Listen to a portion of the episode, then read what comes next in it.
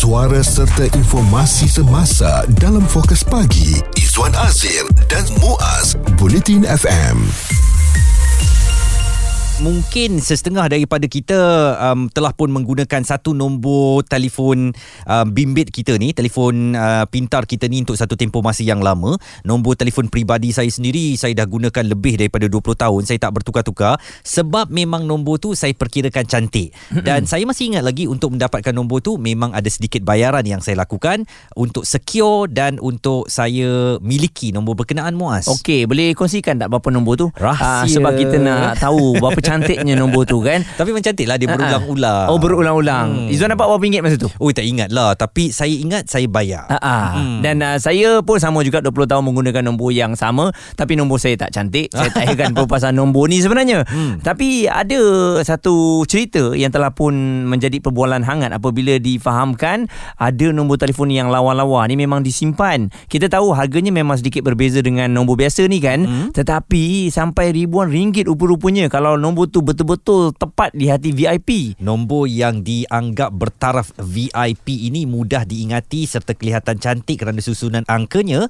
dianggap eksklusif dan boleh memberi pulangan lumayan kepada ejen jualan. Harganya mampu mencecah berapa Muaz? Seratus ribu ringgit. Ya betul. Wow. Ada kau nak bayar RM100,000 ringgit untuk nombor Saya ni? rasa ada Muaz Ada, ya, eh? Terutamanya mungkin kalangan orang have-have uh-huh. Ha-ha. Orang berada Mereka nak kelihatan elite Kelihatan eksklusif Mereka akan bayar sebanyak itu Dan walaupun nombor telefon bimbit Sebenarnya boleh diperoleh secara percuma Daripada mana-mana syarikat telekomunikasi ya Ketika membeli pack prabayar Atau package pasca bayar Tetapi mereka yang berminat mendapatkan nombor tertentu Sedia membayar pada harga yang lebih Okey dan uh, nombor-nombor ini sebenarnya memang uh, pada dasarnya tak salah lah untuk dijual kan Mhm. sebab memang orang yang menjual tu ejen ni ada hak lah Betul. dia boleh simpan nombor tersebut sebab dia dapat dari uh, syarikat telekomunikasi. Mhm. dan memang ada demand pula orang nak beli ya dan nombor-nombor yang cantik ni seperti Izzuan kata berulang-ulang 5757 contohnya. Hmm. ataupun nombor yang cantik 8888 Itu banyak ong mah itu banyak orang dan uh, mungkin itu uh, yang harga VIP lah sampai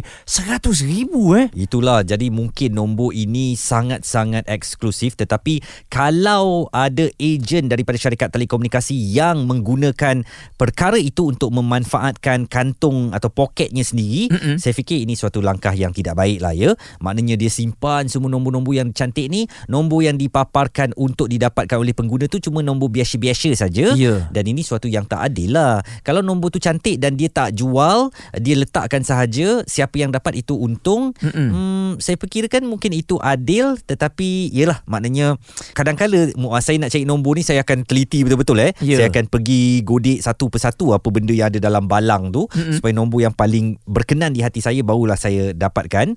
Uh, tetapi orang simpan nombor yang cantik dan jual dengan harga yang mahal, saya fikir itu suatu benda yang tak bagus. Itulah sebab saya rasa saya tak hafal pun nombor telefon orang cantik macam mana pun. saya search nama dia, saya Kan? tekan je kan. Uh,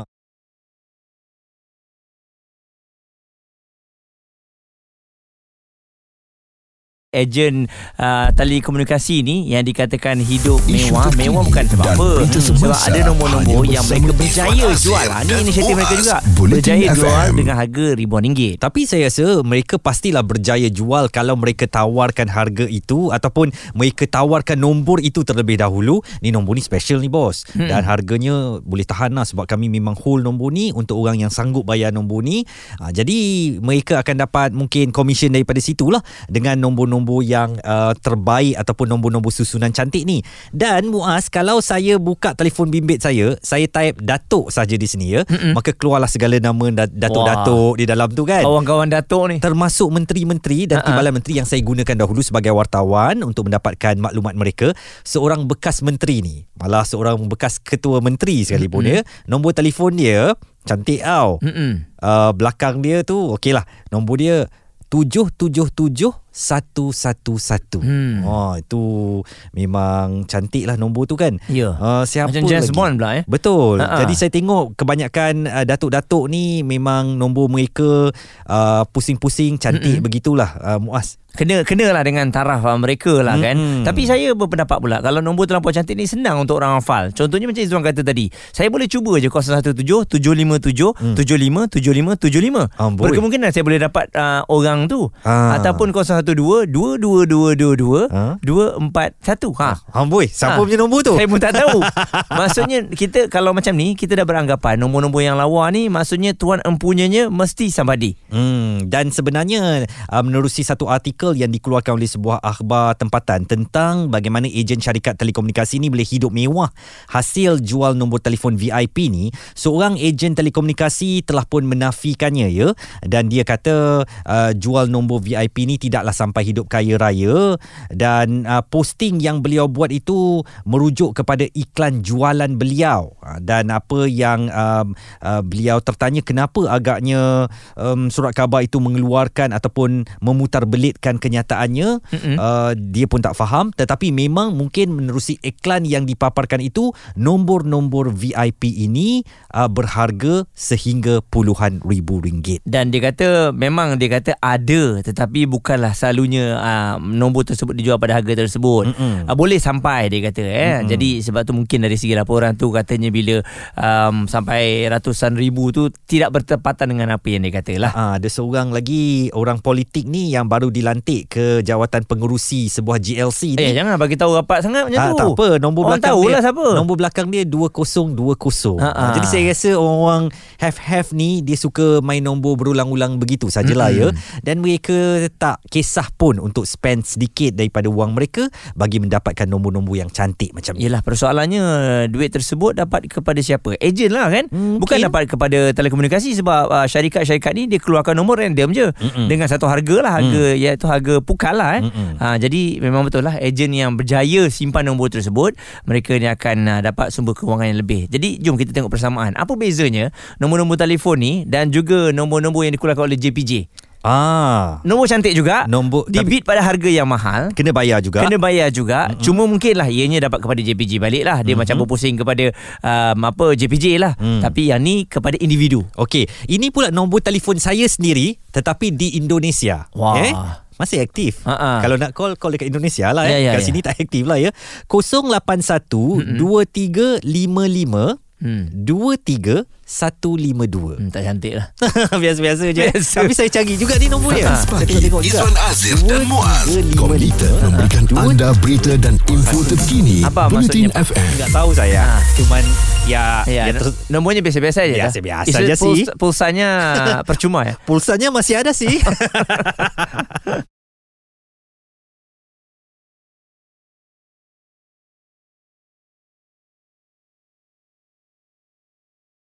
Bagaimana ejen-ejen syarikat telco yang mungkin menyimpan nombor ini kemudian dijual dengan harga puluhan ribu ringgit, mereka boleh buat untung, boleh buat kehidupan juga hanya dengan menjual nombor-nombor yang berselang-seli ini. Ini berdasarkan ada satu laporan berita harian lah ya. Uh, dia telah pun uh, bertemu dengan uh, satu posting di Facebook ada mm-hmm. individu ni namanya Cik Wan yang berkongsikan uh, menjual nombor-nombor cantik ni dengan harga yang uh, tertentu dan laporan tersebut telah pun uh, dibuat. Jadi kita cubalah call untuk Cik Wan tetapi Cik Wan memberikan respon uh, kepada kenyataan artikel tersebut tidak tepat dengan apa yang dikatakan pada awalnya. Mm-mm, tetapi mungkin ada kebenaran dari segi mereka ni boleh membuat sedikit keuntungan dengan menjual nombor-nombor cantik ini. Seorang lagi ejen syarikat telekomunikasi yang mahu dikenali sebagai Azman menjual nombor telefon VIP bagi kategori emas serendah RM300 dan katanya dalam usaha menarik pelanggan membeli nombor telefon VIP,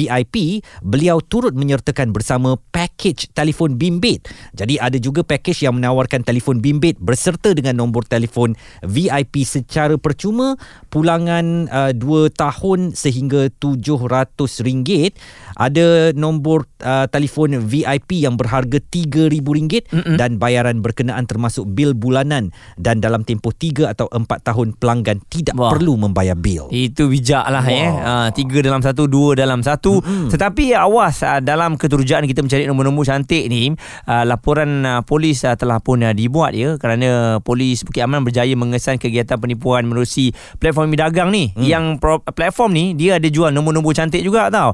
Jadi Timbalan Pengarah Jabatan Siasatan Jenayah Komersial Bukit Aman Datuk Kamarudin memberitahu ada laporan polis telah pun dibuat. Sedikit ni telah pun menipu individu tersebut dengan menjual nombor 010 98999999. Huyo, tetapi saya macam uh, sukalah dengan poin awak awal tadi Muaz. Ha-ha. Tak payahlah buang duit beli nombor-nombor mahal Ya. ni. Last-last orang simpan dalam nom, uh, telefon bimbit kan. Hmm. Orang tu nak hubungi kita Ya. dia tak tengok pun nombor tu cantik ke tidak Ya. kan dia tekan nama kita saja Ha-ha. kan sudahnya Mungkin- Mm-mm. orang tak tahu pun nombor kita tu cantik Kalau dia hafal ataupun dia terbaca sikit, eh lawan nombor. itu Ah, je, itu, itu je. je kan. Wan lawan nombor. Ah, itulah juga yang biasa saya terima Ha. bila macam uh, Wan berapa nombor telefon kau? Okey, saya pun bagi nombor telefon saya. Ha. Oh, cantik nombor eh. Ha. Pusing-pusing eh. Ah, jadi itu je lah. Itu je lah pujiannya pun Jadi um, Yelah dalam uh, keadaan ini Saya lihat uh, Ejen-ejen ni Memang rezeki dia lah Mm-mm. Dan dia tak melakukan kesalahan eh Sebab uh, Nombor tu ada kat dia Betul Dan Ha. um, cumanya mungkin cara dia meletakkan harga tu Mm-mm. uh, sama ada terlalu melampau tinggi ke atau tidak bergantunglah kalau ada permintaan orang akan tetap dapatkannya Ya. kan. Kalau dia buka 10,000 tak ada orang beli mungkin Ha-ha. dia letak 98,000 Betul. uh, pun tak ada orang beli dia buka 6,000 ada orang beli. Untung Ya. nasib dia lah kan. Uh, jadi itu mungkin apa yang berlaku di dunia telekomunikasi. Uh, beberapa